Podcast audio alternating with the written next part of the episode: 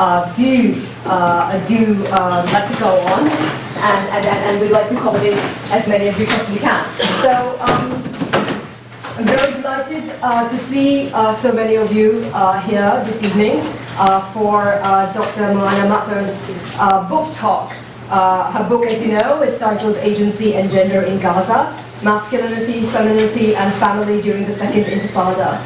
Uh, my name is uh, Sumi and I'm Associate Professor at the Gender Institute. And I'm very delighted to have been asked to chair uh, Matar's uh, talk this evening.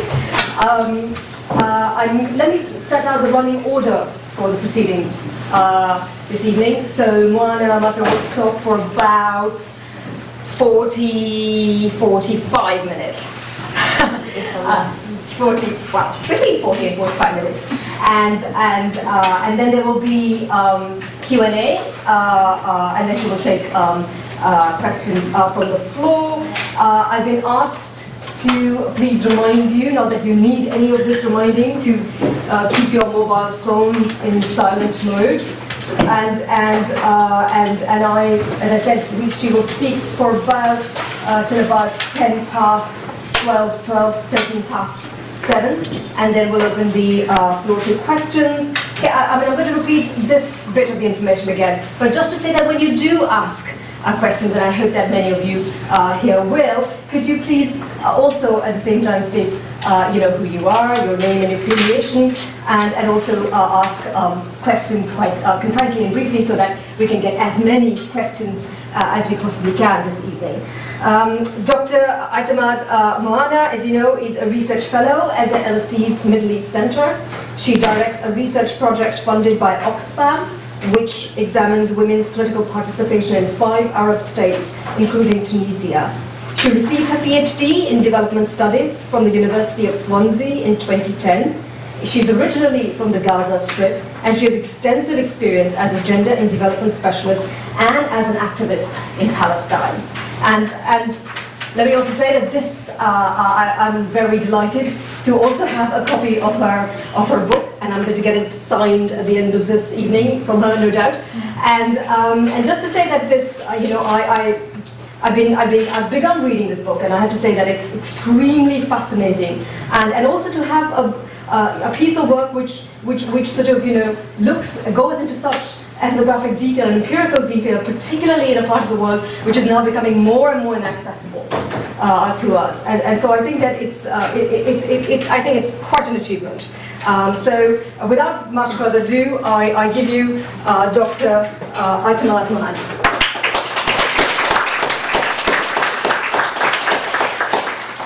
Thank you very much for coming to listen to my presentation and I apologize from the beginning that I have my book lunch while I'm sick. So if I have coughing while I do the presentation, so give me an excuse and try to be patient. Thank you again, and thank you very much to me that for um, reading my book and for finding it uh, fascinating, fascinating, as you said. Um, okay. Uh, I'm going to use PowerPoint, and I, I still believe that it's not relevant, using the technology is not relevant to the context and to the text that I have, but maybe it will make um, my presentation more um, easier, accessible to all of you.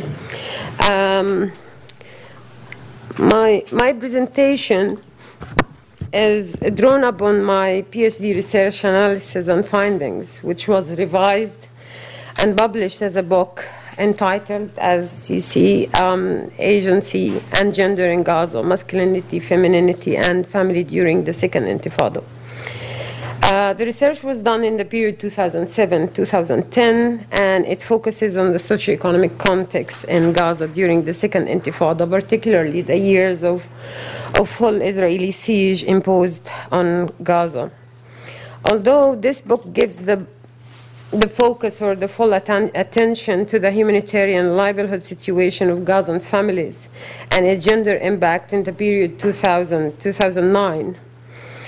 Its analysis and findings remain extremely relevant to the current situation of insecurity and its gender and non-gender socioeconomic economic impact if it's not the situation getting really worse at these days. Uh, the research aim or my the aim of, of my research um, is to understand in what ways do the changing functions of gender for the purpose of family survival, livelihood, security affect gender subjectivity. And uh, the second aim, which I focus my presentation on answering the, this uh, research question, is why do women in Gaza resist the masculine aspects of power that they situationally attain to survive their families and present instead both masculinity and femininity within the symbolic, ideological, and moral order of patriarchy and male domination. My book explores the example of Gazan society during the Second Intifada, particularly in the period 2000 2009, when the combination of the Israeli military occupation of Gaza and the ensuing collapse of sustainable livelihood resulted in a crisis of masculinity and femininity.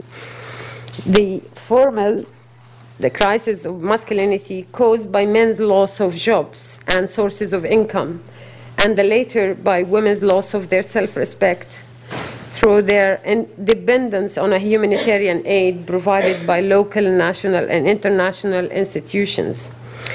These two crises of masculinity and femininity have been resisted by the production or reproduction of alternative modes of gender agency and subjectivity.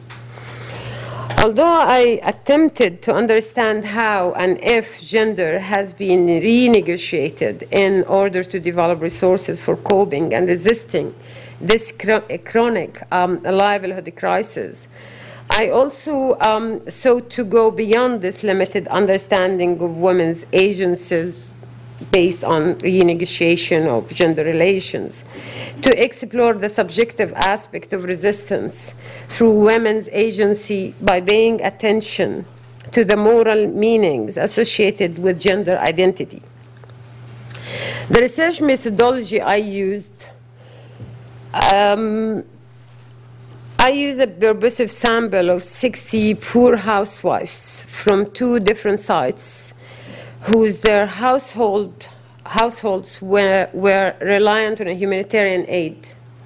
30 uh, housewives from Shujaiya, it's a poor neighborhood located in the eastern border of Gaza and was exposed to lots of military uh, Israeli incursion and its inhabitants are only non refugees. And the other side is the Shati refugee camp, which I was living in, um, located in the western border of Gaza, that is only inhabited by refugees.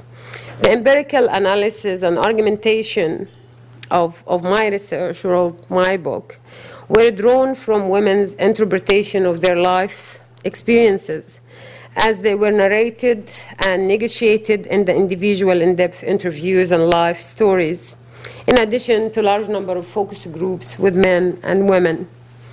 So for those who are not familiar with the context of Gaza, I just give brief uh, idea about the context of Gaza during the period of the research, but still, again, is still relevant to the context of today.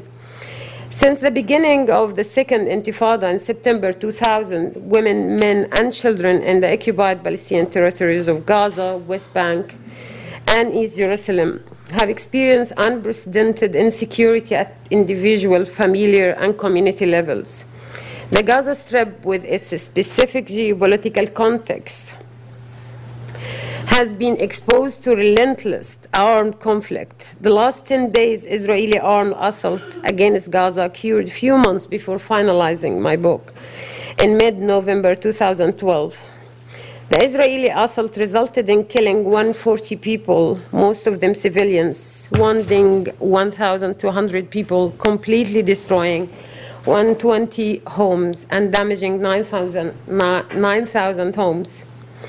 The last assault occurred, occurred whilst Gaza was hardly relieving the destructive, the destructive material and humanitarian effect of the longer and harsher Israeli assault against Gaza in December 2008. By this prolonged closure uh, of Gaza borders and the destruction of Gaza political economy, the majority of households, around 80% of Gazan households, lost their formal and informal economic sources for livelihood survival and became reliant on humanitarian aid from international, national, and local charity organizations. Such context generated profound gender and generational changes, which considerably dislocating the structural basis of patriarchy and male domination in the Palestinian society particularly in Gaza. So I'll try to, I selected number of, uh, of arguments or the major arguments of my, uh, of my book, um, uh, which contribute to theorizing gendered agency and subjectivity, of course, within the specific context of Gaza. And my arguments, I'm saying, before I go through the arguments, they are not generalizable and they may not applicable to other contexts and to other uh, women from different socioeconomic uh, groups. So the first argument I revealed in my research is the dislocation of gender structure and gender relational dynamics Gender dislocation in Gaza is exemplified by changes in the gender and generational structure and gender relational dynamics. These changes include the loss of economic opportunities. Clear? Yeah the loss of economic opportunities for men, enabling them to provide for their families, men's loss of influence in decision making with kin and community uh, institutions, and their inability to provide security or protection for their family members. Another change is changing gendered education and employment preferences and shifting the power of responsibility from the older to the younger generation, both men and women. For example, young women and men were encouraged to finish their university education to find sources to find secure jobs in the public sector or in the community based organization where national and international humanitarian aid programs implemented through food distribution and temporary job creation schemes. young wives have had a central role in, a, in, in household and local community and acted as the primary family provider while their husbands were jobless and helpless.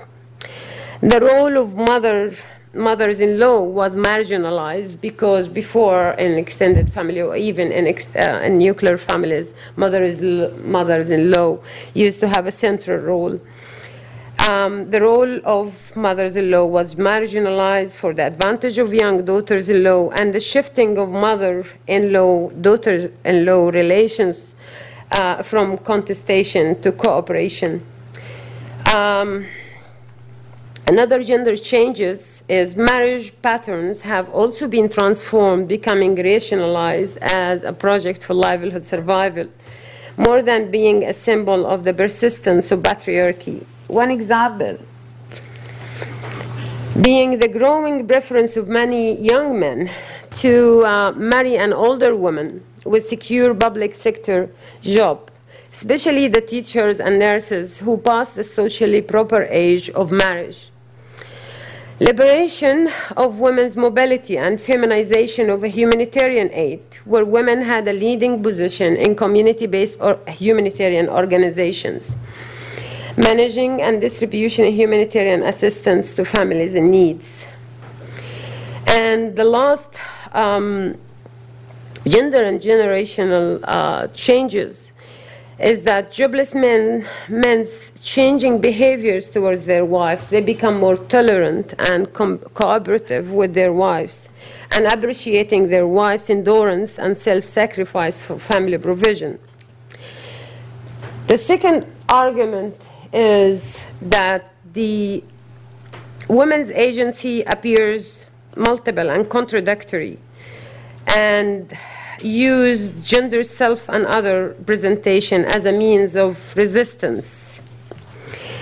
So, in addition, I mean, as, as appears in my empirical um, findings, in addition to confirming the historical fluidity of gender structure in Palestinian society, which was also uh, supported by other literatures, my research analysis provides empirical evidence that the fluidity of gender structure in the specific context of Gaza does not necessarily create fluidity in the ideological and subjective image of women's subordination and male domination.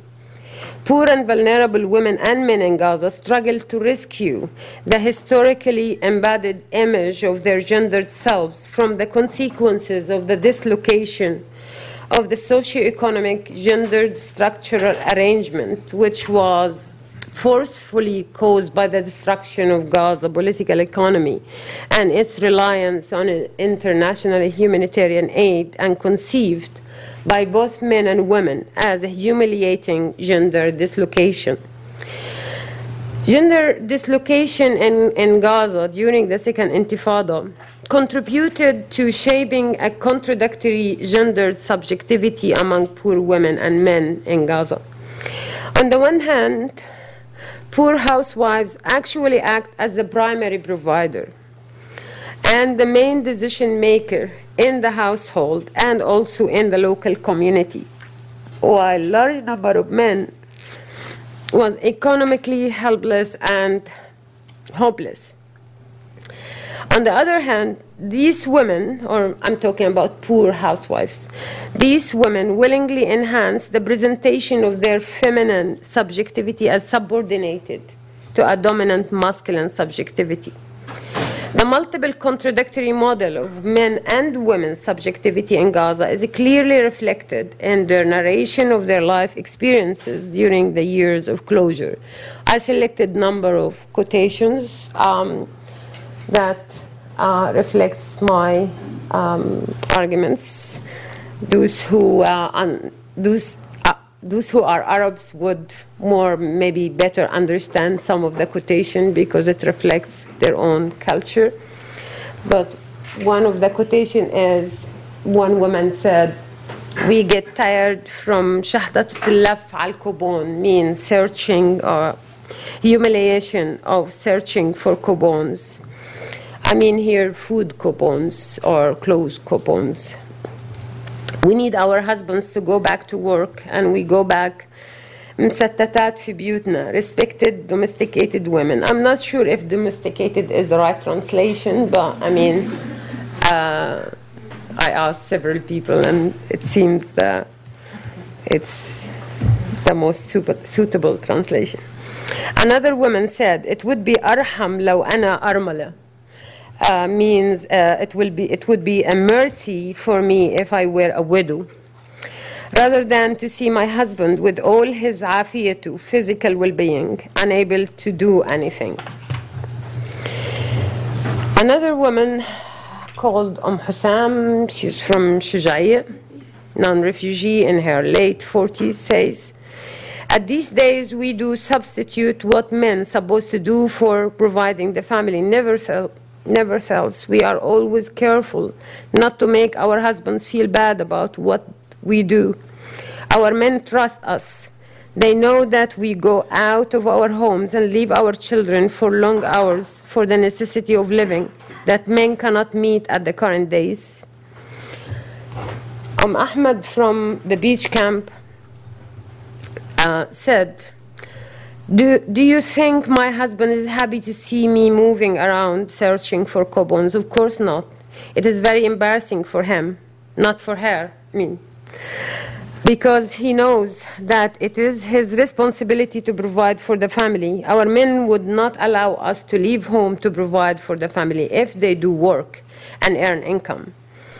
Every man of course, this is generalization. It's, it's a technique of presenting their gender subjectivity and the other gender uh, in a certain way. Every man in Gaza likes his wife to be msattata, respected, domesticated wife. This doesn't mean that this is the reality. but she has to present men in Gaza in a, a romanticized way.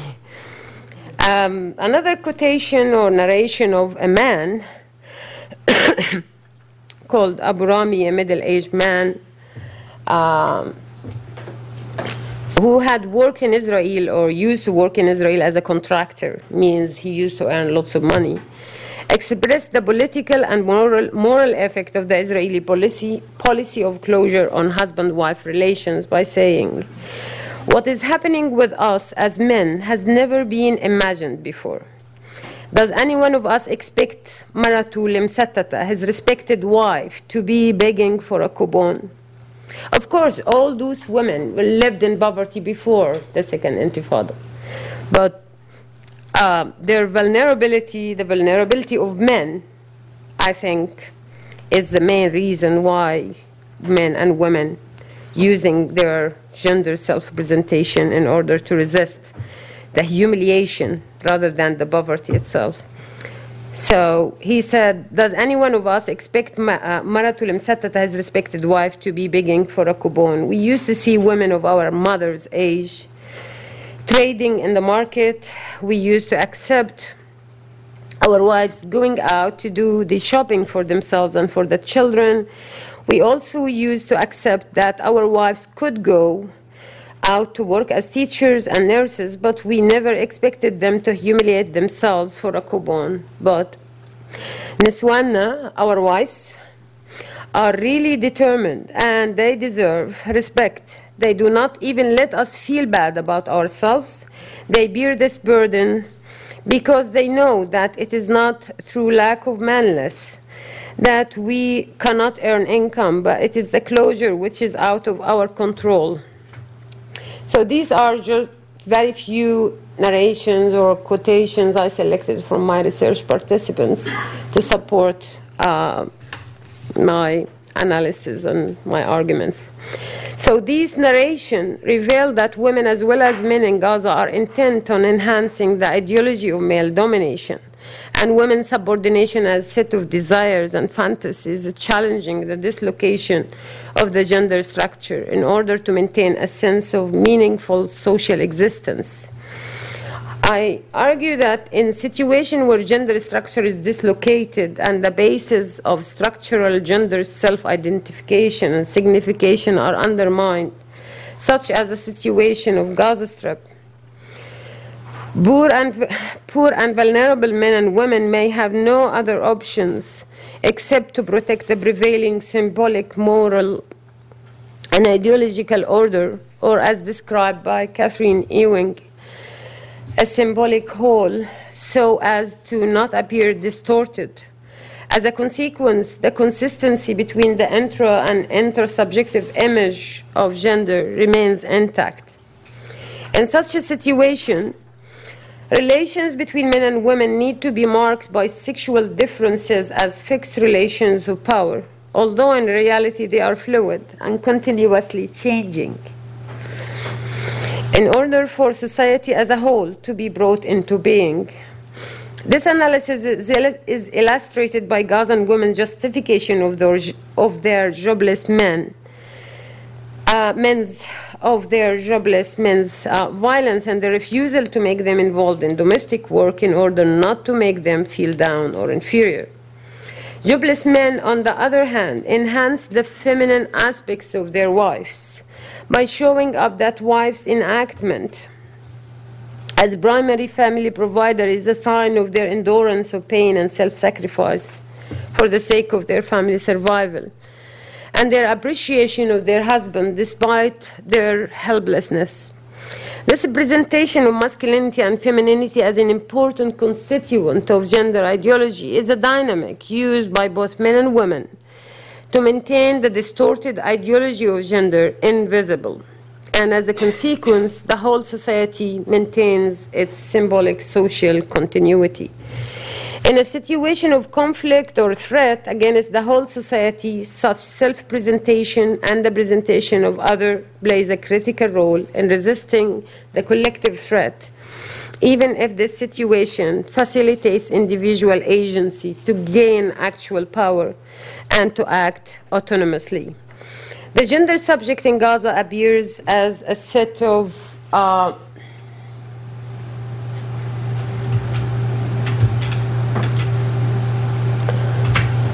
uh, the gender subject in Gaza appears as a set of multiple contradictory selves that are contextually shifting back and forth progressively and conservatively in response to internal and external impetuses. Within this process, the gendered subject aims to sustain self satisfaction and self valuation that is identified by the satisfaction and the valuing of the other or other. Gender subjectivity, uh, yeah. The third argument gender subjectivity is not only shaped by economic necessities or by material needs, but also by the moral order. In the context of poverty, vulnerability, and insecurity in Gaza, male and female Palestinian subjects are not only shaped by situation and economic necessity, but also by the moral order through which moral selves have historically been structured and the inner world organized. Resistance by Gazan people to preserve a level of family security and economic survival during the humanitarian crisis is simultaneously accompanied with resistance to the possible harmful effects of these survival strategies on their moral order based on the ideology of patriarchy and male domination. Within this process of twofold resistance, the Palestinian subject is in a complex encounter between the necessary material and relation, relational enactment of agency for the sake of economic survival. Uh, means the capacity of agency to act against the gender stereotype and the effect of this enactment on the moral construction of gender subject uh, means the early social and cultural identification and signification of gendered self. The complexity of this encounter is illustrated in how the gender subject, a man or a woman, balances between the rationalization and strategizing of agency means calculating actions to ensure the attainment of material, material outcomes, which include the use of deception and difference and, and displaying their inferiority with the humanitarian institutions to gain minimum support for their family survival.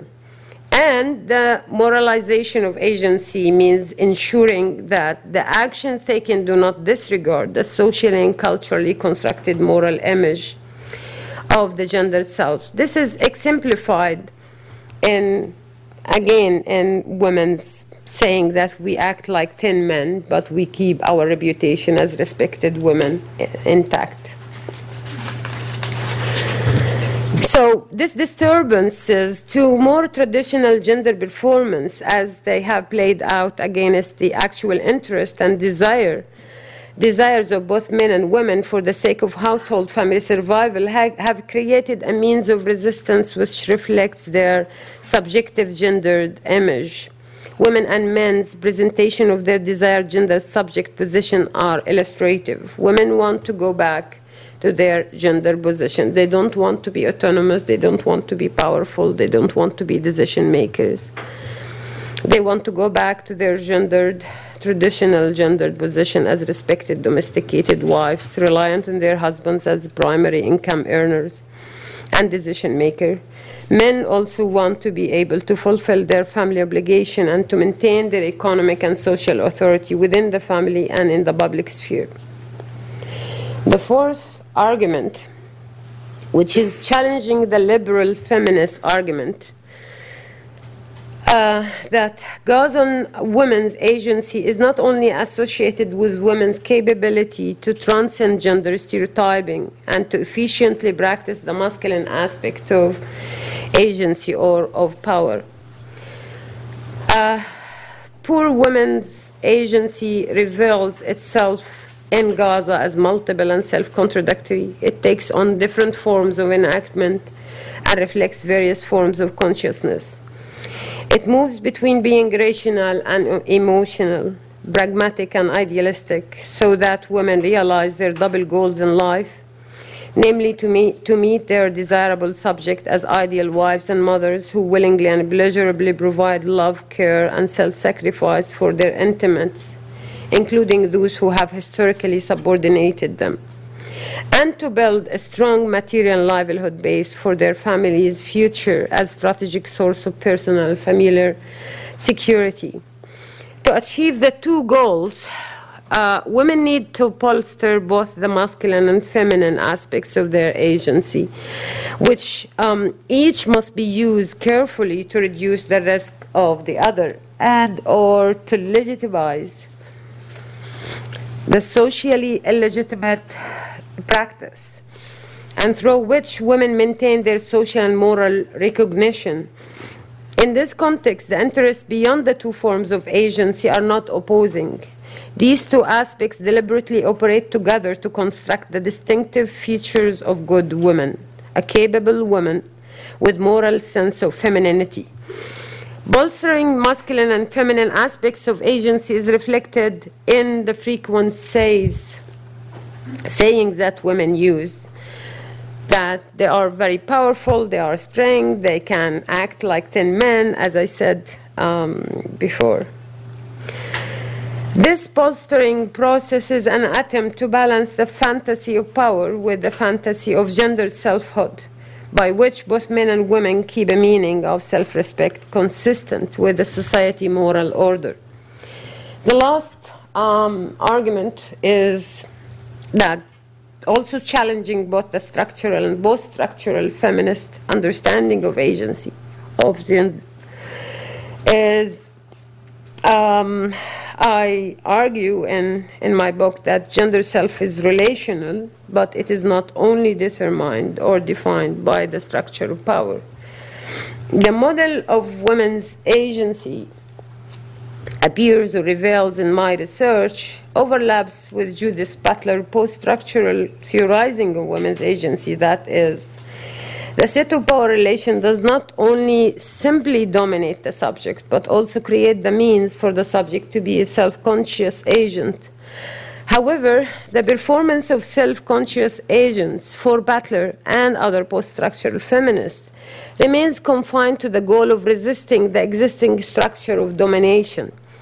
The model of self constitution revealed from my research subject challenges Judith Butler's theory of performativity which presents changes in a woman's performativity of gender body as a determinant for changing their gender consciousness and as a result for resisting the dominant gender norms and culture.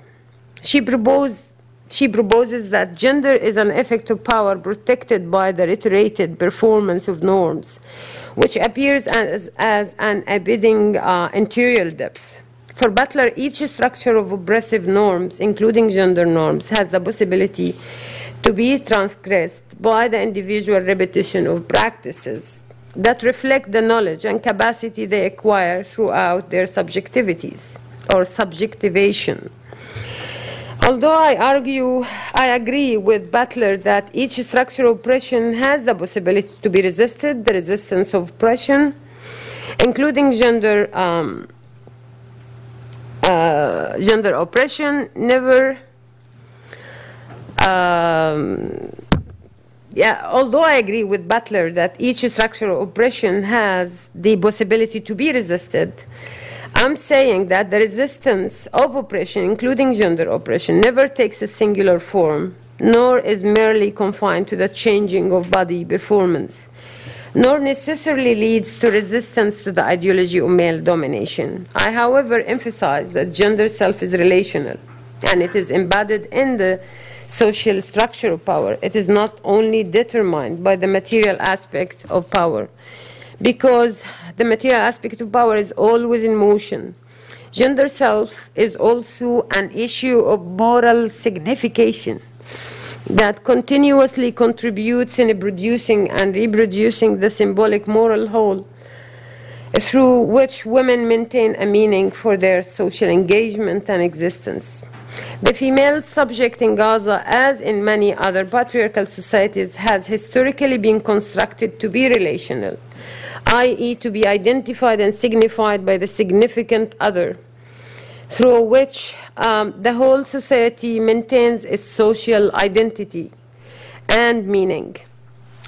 Meeting the subject relational desire in, in the Gazan society or in the Gazan context requires a process of mutual signification of each gender to the other.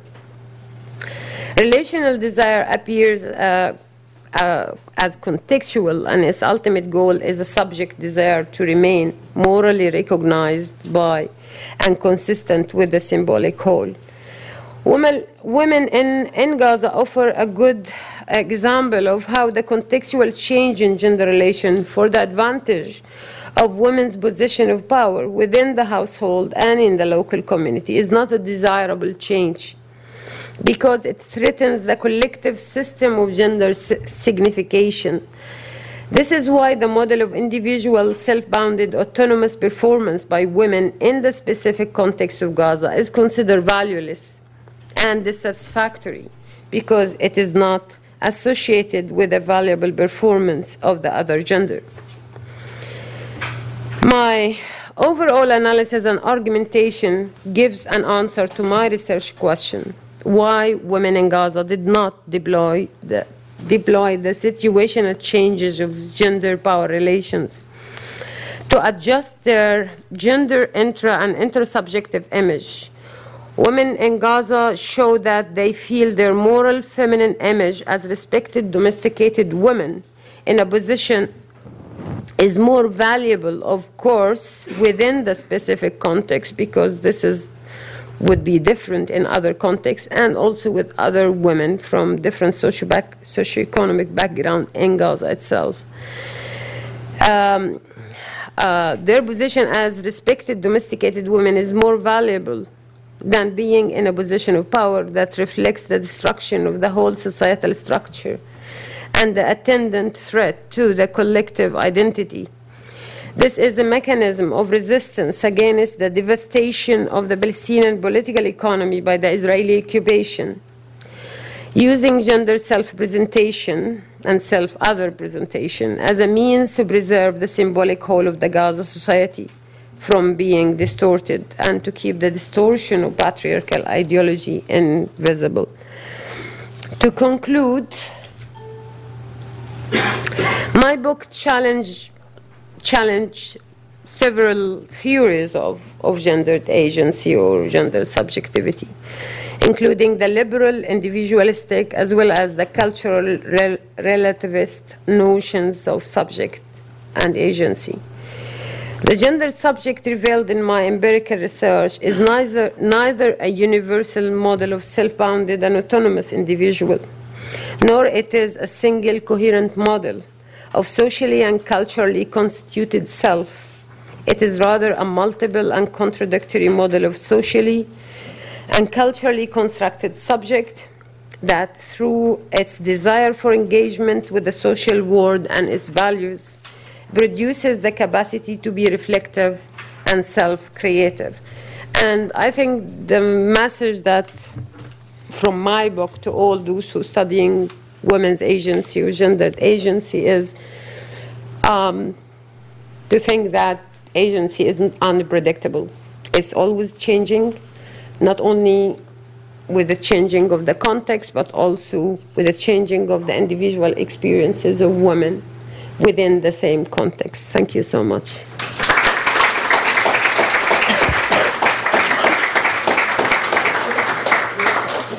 Thank you very much, uh, uh, for a, for a very fascinating and thought-provoking talk. Um, before I open the floor to questions, uh, I'm sure you uh, all have uh, a large number of questions to ask. Uh, I know certainly uh, it, it, raised uh, several for me. I, would like to sort of say that Ashgate is here. And, and, and, and there's a bookstall um, right here. So I think that at the end of the talk, there will be some time for you to go and purchase the book. And and and, and Asma, will you will you then sign the book? Yeah, if, if, yeah? So uh, I, she, she will she will uh, uh, have a book signing at the end of the talk. So so do make your way uh, to right in front uh, where where there's a bookstore um, uh, for you if you should like that. Okay, so um, let's let's let's open the floor to Q and A. as I said before, um, okay, let me stand up so I can see you all. Uh, as I said before, um, when you do ask a question, if you could introduce yourself, that would be really good. And I mean by introduction, I simply mean you know who you are and and and, and your affiliation. Um, and and what we'll do is perhaps we'll, we'll gather some questions together, and then and we'd like to oh, yeah, uh, yes, so a, a few. Okay, okay, and then we'll, so we'll take maybe a couple questions at a time. So um, questions, please. My name is Ahmad. I'm a journalist. My question is, um, why uh, why people in the Gaza is poor. Because sorry, can you speak up a bit because people at the back can't really hear you. Because as Iranian suppose, because we send a lot of money in Gaza and Palestine, and some Iranian is not happy. Uh, so if if the problem is you just pay for food or basic life, what's happened for a lot of money come to the Gaza? Thank you. Um, my question, sorry, my name is Basima. I'm also um, originally from Palestine. Um, and I'm just, my question is, I don't know why the conclusion that the woman can you hear right at the back? Yeah. No, no, yeah. yeah. Sorry, you'll have to speak. Maybe the questions could stand yeah. up or something. Yeah, if you if you want to, or if you feel more comfortable standing up, it's fine. Otherwise, no, just speak okay. a bit louder. Yeah. I, the conclusion of the study that the women preferred not to be in a power position, but I didn't see any power position. These women had to go and running around Shahtata behind the coupon. It was not a job, it was not a fulfilling uh, job. So obviously anyone prefer to be a kept woman than being running around um, and having to, for benefit basically, and running to get these coupons to feed her family. But I can't see that this is going to be generalized, like you say, for if, if these women were given jobs to provide for the family, with all the positive things you, you said at the beginning, like the mother-in-law um, role have been more cooperative, uh, all the positive things. Do you think it would be that these women would go back to say, no, I don't want this power, I prefer to be, I mean, obviously there's a lot of, you know, women who prefer to be homemakers, but I don't think it should be like that conclusion. Um, I sort of disagree with it completely, but yeah, thank you. Um, shall I take one more question? Ma- uh, Marsha.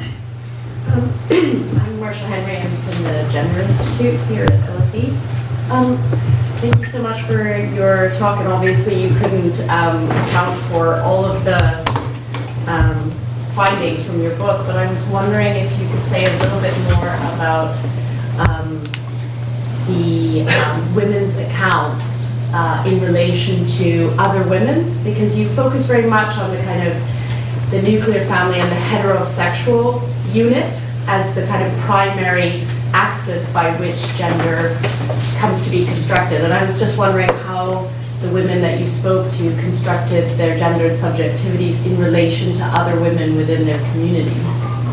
Thank you. Okay. Um, about the first question, I don't think it's um, so much relevant with my book, why people in Gaza are poor. It's clear that they are poor because of the closure, because of the Israeli policy of siege, regardless of millions or billions of, of dollars paid to the government. Sorry, do you want to kind of maybe answer standing, uh, sitting up, sitting there? Because really people at the bottom can't hear you at all. Sorry, not that. Yeah, you can maybe sit. Uh, yeah, there's a mic there, so. Yeah, I I don't think your question is relevant to my book discussion or arguments because why people in Gaza are poor or why women and men living in marginalized areas are poor because of basically because of the Israeli policy of closure. And uh, millions, billions of, of, uh, of dollars paid not only by Iranian government but by the international community was spent to provide poor families, poor households with humanitarian aid. And this is my major point that humanitarian aid has been perceived till today as humiliating. People want to live in a respected, you know, circumstances, position. They want to work, they want to earn income, men and women. So I specify all my arguments in relation to the specific sample I, I talked about. So you don't blame, blame those people um, of, of being uh, poor, um, you blame maybe the policies of the international community and, and the Israeli uh, policies uh, of closure that has been continued till today very um, sharply. Um, yes, I, I completely agree with you. If those women my research subject, if they are given respected jobs, and I mentioned somewhere, of course, I, I can't cover all the book um, uh, chapters. Uh, no, no, no. This is this is my specific sample. It's the poorest household, the most vulnerable families who are completely reliant on a humanitarian aid. And I said in the beginning, you can't generalize the findings of my book. It can't. I did um, uh, uh, uh research uh, about Hamas women who are highly educated and they are in, in, in middle and high management position, and the findings of um, uh, or the arguments about their agency is completely different than mine. And I more agree with Judith Butler rather than disagree with her. So this is why I'm always saying that gender subjectivity is contextual but also self-reflective and self-creative. So definitely if those women, poor women, are given proper jobs, respected jobs, for example, working as nurses, uh, teachers, um, even secretaries, which is not so much accepted in uh, traditional societies, they won't go to look for coupons, of course. So this is the context that I'm using, how women resist their humiliation uh, through uh, um, uh, humanitarian aid uh, by using um, the moral presentation of their gendered, you know, image. Yeah. Um, um, I, I, mentioned the, about the last question. I mentioned the uh, relational dynamics between women and, and other women within uh, my research sample, which they are all poor. Uh, I haven't um, said anything about it, but there is no solidarity amongst poor women. And not being supported to each other is a dynamic for survival. Um, uh, so, for example, in the Palestinian society, women used to support each other, their neighbors. They need, they used to sit together to disseminate information about the services provided in, in, their local community. But in the situation of humanitarian crisis, this uh, community relation, this relations between amongst uh, poor women, has undermined because if they support each other with information about the humanitarian uh, uh, services, this would reduce the possibility of having more access to. Um, so they use these bargaining techniques. They used to go to community centers, for example, when humanitarian support is provided, and they don't even prefer to see their relatives because they will be embarrassed to tell them what kind of humanitarian services available in this camp or or that neighborhood. So again, uh, solidarity amongst women has undermined because of the humanitarian crisis. Um, yeah, uh, hopefully I give a clear answer. okay, yes. Hi, my name is Ahmed. I'm a student of uh, international politics at City University London. Uh, I have a question about the book title and also about the sample that you use. The book suggests that you're talking about Gaza in general the kind of sample that you use was only from marginalized areas. I'm myself from Gaza, and I know these are just the worst neighborhoods in Gaza. So I know I expect the kind of people that, who live there. So I was wondering, what do you think other women who live like in middle class and upper class neighborhoods in Gaza, what would they think? What is their gender position would be? Okay. Yeah. Uh, yeah. Thank you very much for the question name is Gabriela. I'm a master's student here at the LSE in the International Development Department. Um, and I'm also working with the European Bank for Reconstruction Development on a project. They're actually chairing a multilateral development bank working group on the notion of voice, agency, and participation in gender work, which is becoming kind of a new buzzword in, in development. Mm-hmm. So I really appreciated your last comment about the kind of message to think of agency as something that is context-based and something changing. So I have a two-part question. One is related to the latter point, which is um, the World Bank has kind of defined agency in different categories, meaning freedom from the, the freedom from gender-based violence, access and control over land, voice in society and participation, freedom of movement and mobility, and decision making over family formation.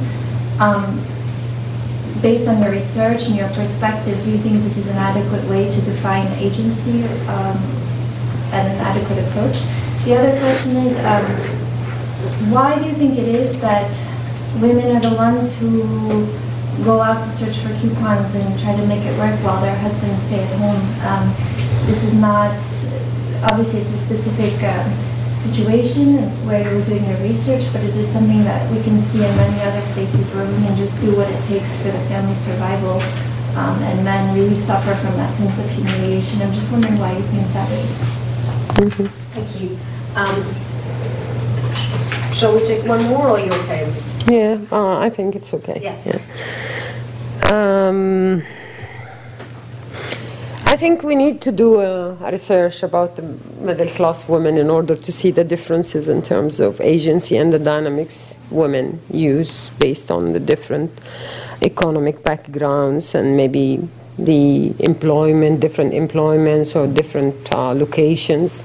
Uh, but definitely uh, middle class women who have, I mean, I, I consider myself as a researcher, as a middle class woman, and I was not acting the same way in terms of the coping mechanism to the situation of insecurity, but I can't generalize that all other middle class women um, acted in, in similar way. Again, uh, my, my point of view is that it's not only class, uh, socioeconomic backgrounds, um, economic position of women that determine the way they interact with the situation or the social world around them.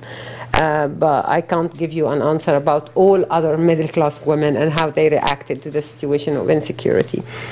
I think the, your question is, is, or your comment is so important and it's an alarming point to the World Bank in particular, but to all other international agencies, especially those uh, which operate in the occupied territories because they cover their eyes on of the reality, the reality that humanitarian aid um, as a main source of livelihood for Palestinians, especially in Gaza, has been since 1993 the introduction of the security policy, the Israeli security policy, and they have been spending millions and billions of dollars on humanitarian aid without seriously intervening in solving the political problem. I mean, I don't want to speak about politics in Palestine, but um, it also um, related, I think the problematic of humanitarian aid is related to the standardized um, concepts of agency, empowerment, uh, freedom, and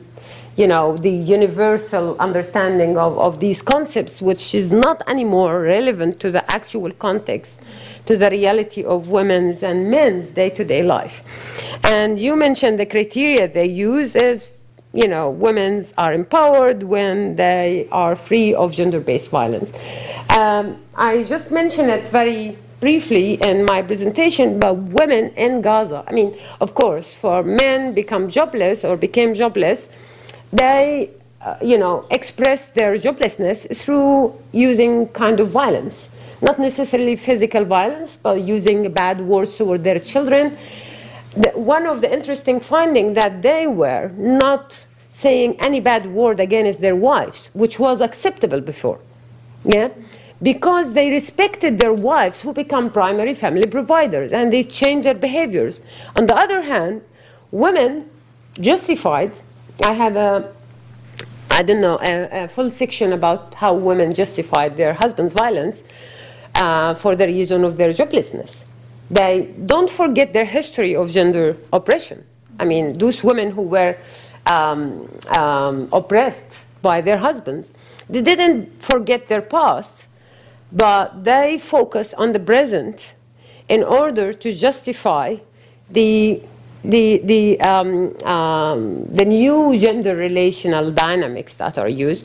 They say our husbands, if they get work, if they get job, they won't um, uh, practice violence against the children. They won't practice violence against us and uh, they they also have the techniques of uh, maneuvering and they know how to calm their husbands down and they make them able to you know manage the crisis of their masculinity so i think my research findings and, and theorizing of women's agency should be useful for the World Bank and UNDP and all international agencies. And I had this discussion with Oxfam also. Uh, we discussed the um, the concept of empowerment to be perceived in a different way and not to understand it as a linear, you know, kind of process. Because, I mean, no one can decide for women how to be empowered and how to be disempowered. And empowerment disempowerment are both needed at certain, in a certain um, uh, context, like the context of, of Gaza. Women, humiliated women who have to go to look for coupons, no, they prefer to be disempowered or to be perceived as disempowered, not autonomous, in order to keep their self respect. Yeah. Thank you very much. Okay, so um, it's a question, right? Yes, please. Uh, my name is Shivani Cook, I'm a PhD researcher at King's College. I'm part of the War Study there. Um, but what is, we're looking at the, uh, the socio-political the socioeconomic situation in, uh, in Gaza, and I'm wondering um, what role you think that the security situation there would play in reinforcing some of these, uh, in some of the gender roles, and how that would affect agency of women in Gaza as well. Thank you. Any other, does anybody else want to ask a question before I? Yeah. My name is Magdalena, and I'm a PhD student with SOAS. And I was wondering if you could elaborate a little bit more on constructions of masculinity. Like, did they remain rather static, or did you see some kind of alternative masculinities that developed? Okay. Um, I remember um, one of uh, my research participants. It's a, a long, long time ago, but they said we used to live in poverty for decades. Yeah, and uh, we were able to manage, uh, unless all our problems, economic problems, are not heard by others.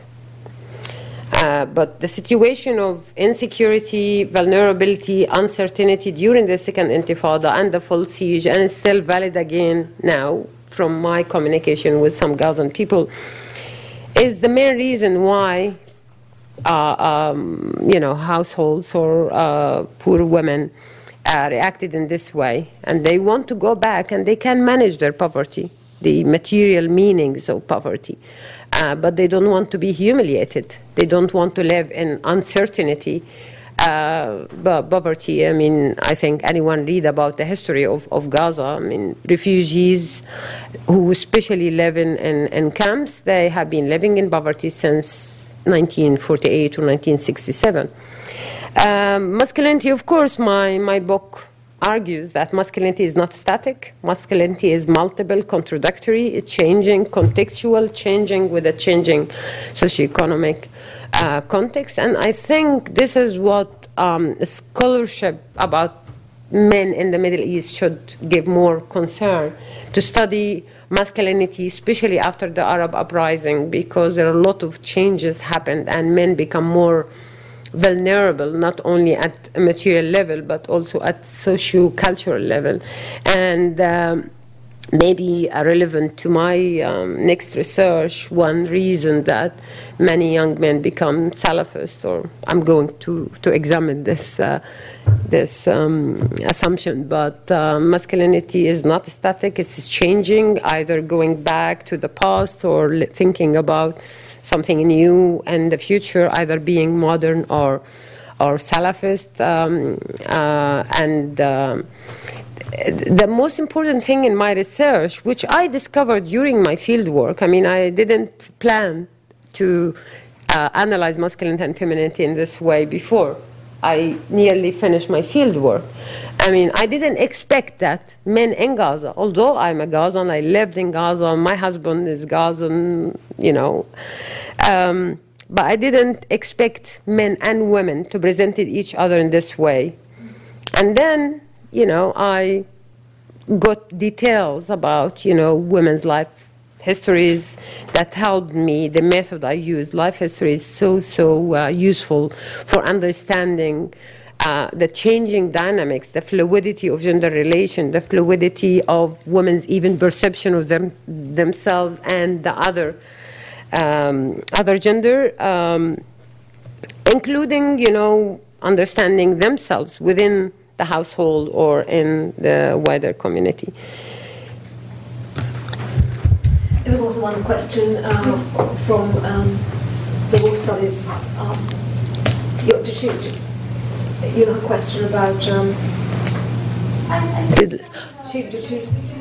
Uh, I thought, I thought, yeah, I, about the secu- security situation. Yeah, I, Okay, that's right. Okay. um, there's and, and is there anything else? And okay. Oh yeah. Okay. Let me let me take three questions. So yours, and then we'll follow it up with yours, and then there's one. Yeah. Well, I'm Nada Ashmawi uh, from Egypt, I'm also part Palestinian. Uh, well, about the situation that you are describing is the situation that we, we all know in uh, traditional Palestinian society, where uh, the greatest uh, thing a woman can, can wish is to become a musaddada, which is protected, uh, which reflects. Uh, but it's not a class uh, term. It's not. Cl- I'm sad that I'm. protected means, you know, Yeah. you are- you are- Or respected. Yeah. Within the um, the moral gender order. It is in the framework of, of a husband, children, or, or uh, that's that's the traditional uh, uh, structure of Palestinian society. Basically, many other Arab societies as well. Uh, my, my question is.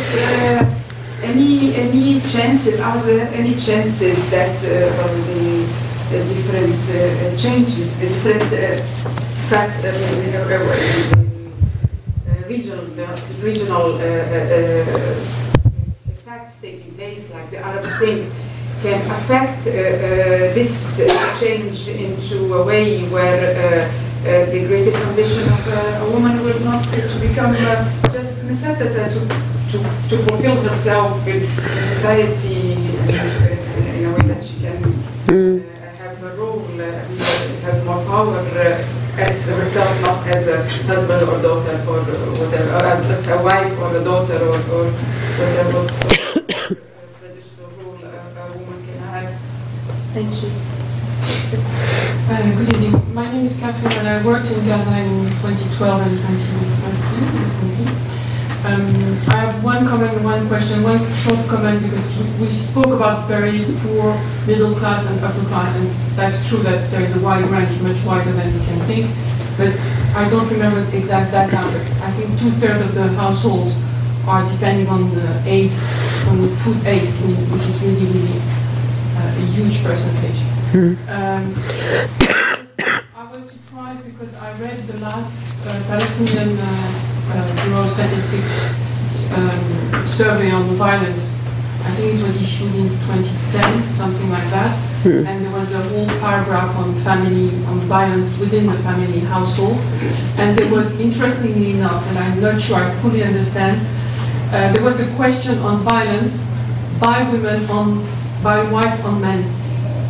And there was a rather interesting percentage, in fact, I- as far as I can remember, it was 15% women saying that they had some violent Against their. against their husbands. Well, I'm, I'm so happy to hear this because in Britain, I think in Britain they haven't done uh, a research that's showing there is violence from men against, uh, from women against uh, men. But I, I doubt because it's socially, culturally unacceptable for women to say that we practice violence against. Uh, read it in English, but I haven't. I haven't read it. I haven't read. But I mean, um, I'm. I'm lucky because I, I just finished with this research, um, Oxfam research in, in five Arab countries. And I think one of the most important uh, issues that need to be uh, examined in using different uh, conceptual background in terms of the definition of agency and empowerment is gender-based violence. Because the way uh, surveys dealing with gender based violence is very problematic. Because if you go to a woman uh, and ask her if there is a violence against you from your husband, she may say yes or no, but what are the structural causes, what are the context, the changing context of, of the particular violence. And, and some women, I mean, following traditional culture or following religion or whatever, um, some women um,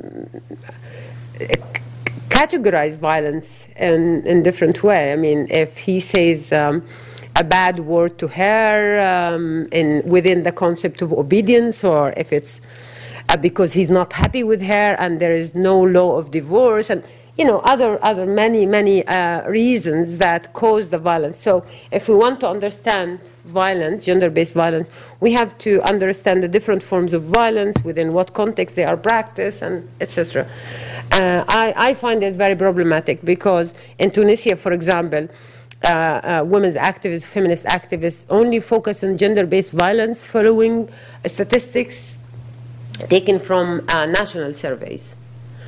And this um, also uh, creates sometimes a reversal effect amongst women because they think that the kind of mobilization against gender based violence is making, according to one of the quotation from a Tunisian woman, uh, this kind of feminist activism caused troubles in our families. We know how to solve our gender based violence. That, yeah, I mean, actually, they know. Arab women know how to manage all these things. Okay. Uh, I don't know if. There was just one more question. Yeah. Change, change. Oh yeah, the Arab Arab Spring. Uh, I think uh, I'm proud to say that my book is very much relevant to the context in the Arab post-Arab uprising countries. Um, I'm not saying the same. It creates the Arab uprising creates the same form of agency because those poor ordinary women, the mass of women, of poor women who participated in the public place, after they, when they see that they haven't um, achieved that, you know, um, kind of changes in their day-to-day life in terms of their poverty, they go back and become hopeless about the future, and uh, maybe they use the same dynamics they used before because the agency needs time in order to be um, consolidated. And needs to be uh, to have some changes at the structural political level in order to be consolidated. Um, but maybe I think what is relevant is the increasing and the flourishing of the Islamic women's activism that um, use the some uh, moral uh, Islamic ideas to mobilize women that make some women very very active and agentive, but at the same time within the kind of patriarchal culture. And uh, when I use patriarchal culture, I don't put it as a kind of static reflection of patriarchal structure because patriarchal structure it it is existed. Maybe Peter, the socialists, disagree with me. Um, but uh, I'm saying that the patriarchal structure in all Arab, in most of our Arab societies, is distorted. You know, with the neoliberal policies. Uh, although, although the uh, policymakers use the patriarchal structure as an as an instrument to um, validate and legitimize the neoliberal policies, but it's actually uh, distorted because both men and women are, you know, jobless, they are vulnerable, they are not involved in decision making, and this structure of male domination is not uh, rigid as some people use in, in their um, uh, uh, studies. Okay, thank you. I fi- finally now I come to you. Yes. Um, my name is Katrina. I'm a master's student at SOAS, coordinating research studies it who will focus on gender. Um, I was wondering from what you were explaining, it looked like, of course, both masculinities and femininities are in crisis, but women kind of found a way um, to still get respect for what they're doing because they can take up the role of the sacrificing mother who is doing a lot to like uh, sustain the family and help. So in some way, it is like mm, the boundaries of her feminine role, but on the other hand, she's also reiterating the role of a sacrificing mother. But are there, did you also encounter any strategies of men to get out of the crisis of masculinity? Was there any way in how men could show that they're still masculine? Yeah. I mean, as I presented in, in my uh, in my book, it's the use of gender self-other presentation. I mean, the way they presented their wives as self-sacrifice, enduring the, the pain, and uh, being family provider is a humiliating position. Uh, it's a, a way to to strengthen their masculinity and to resist their masculinity crisis.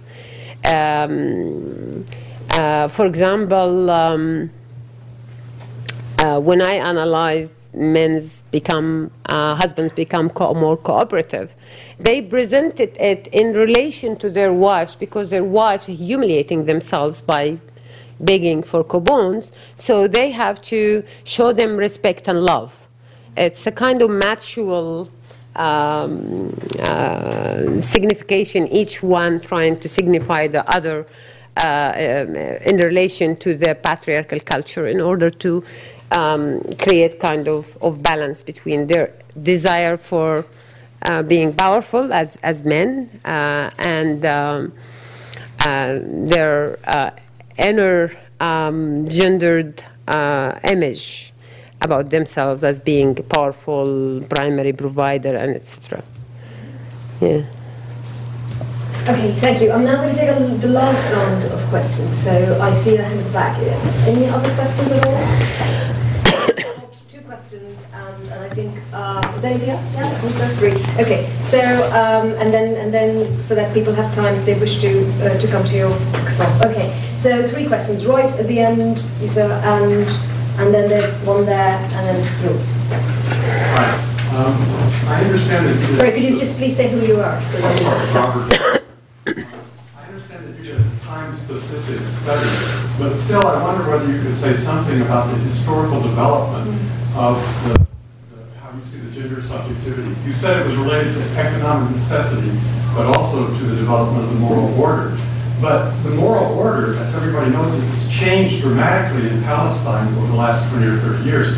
I mean, 20 or 30 years ago, the model for women's subjectivity was to some extent at least, Leila Khaled, and the, you know, the heroic, self-sacrificing, militant woman who could conquer everything. And, and I'm wondering if there's, to, if you could say something about, it seems to me that there's some, there's some problem that has developed that, where you see a sort of failure of the Palestinian secular left to take up the question of women's liberation, women's emancipation, social, social liberation, and so on and whether you see that as, as something that has led to the situation that you're describing today. Thank you very much. Thank you. Uh, Samar Lamore, here. Um, I also kind of had a historical modern question because we know that women, uh, women's movements are not new in Palestine. And in the first uh, Intifada, women were quite central in organizing not today that was uh, I mean, community organizing, etc. But today we have fragmentation with Hamas and changing kind of uh, Egypt flip-flopping in terms of their pressure. I'm wondering if you could make a kind of comparison between maybe from your own insight or experience or what people might have said from the, what was going on in the first Intifada and now with the kind of uh, internal political divide and, and the pressures from from Egypt, uh, the Egypt side as well. more like a request actually. Uh, I'm, I'm now uh, about to talk about Gaza and uh, specific uh, class. I'm wondering if you can actually apply uh, different research to the other regions uh, like uh, the Gulf and uh, uh, you know which is they have different uh, economical situations there. Uh, so the next research it's about uh, on the class and the middle class woman workwoman. It's interesting to compare it with the result of them, uh, the Gulf woman and if they have if the result is going to be the same or not because of the culture, uh, you know, uh, and uh, yeah, it's kind of different. Okay. Um, yeah, Peter, I, I agree with you that the moral order is also not um, rigid. It, it's been changing, but my point that how the moral order tried to be used as an instrument, as a tool for stabilizing uh, gender relation or gender um, certain gender dynamics. And um if we go back to the history, yes, women as I, I've said, have gender relation have been fluid, changing, ups, down, become women become more participating in political resistance. Uh, and I refer to the history of gender relations since 1948 in, in my book and confirming that gender relation has been uh, fluid and dynamic, uh, responding to the changing political, socioeconomic, and cultural context. And I myself do not see the ideology, again, the ideology of patriarchy, male domination, and the uh, resulting moral order as something um, uh, very rigid, you know, because the, the, the Palestinian um, political economy has been destructed the whole history and it affects the structure of patriarchy. So the only option for Palestinians throughout the history is to keep this moral order based on patriarchy, even with Layla Khalid or other uh, you know, uh, women's leaders in leftist parties, and I was involved in a leftist party before. Um, we used to uh, act in a contradictory manner while we use patriarchal culture in our day to day life with the male members of our leftist political parties. We used to act as equal resist, uh, res, uh, militant and community activists. Uh, um, participating in, in, national resistance and in militant resistance. So um, I, I, don't think I ignored the history. I confirmed the fluidity of moral order.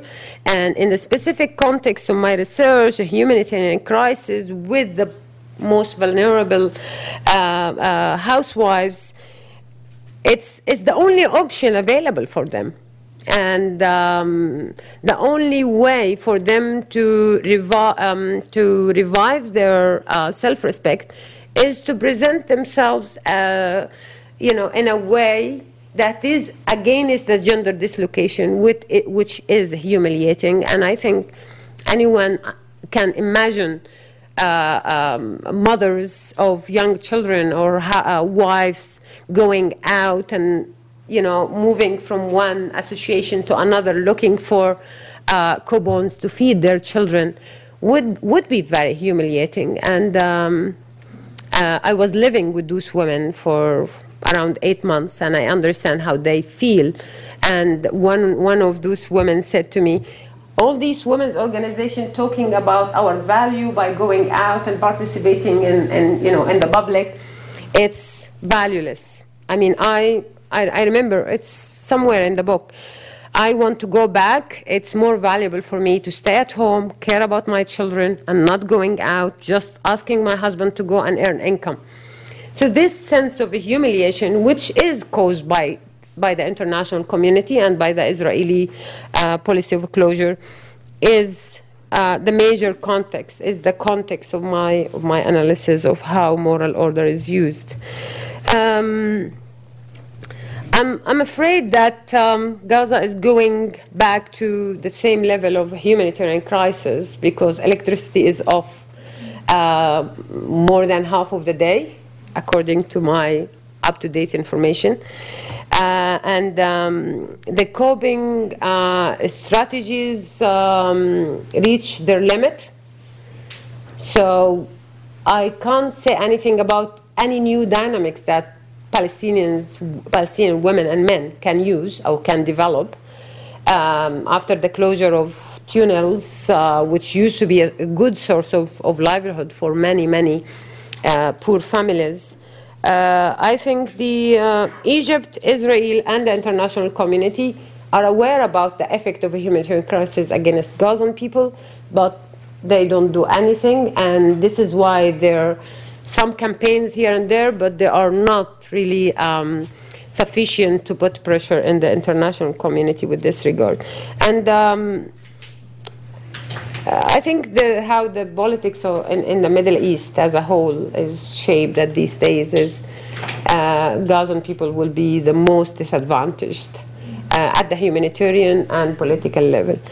Um, other countries, Emirates, and uh, I, I'm, I'm sorry to say that it's completely a different economic context that affects social and cultural um, contexts and dynamics uh, women and men use in these countries.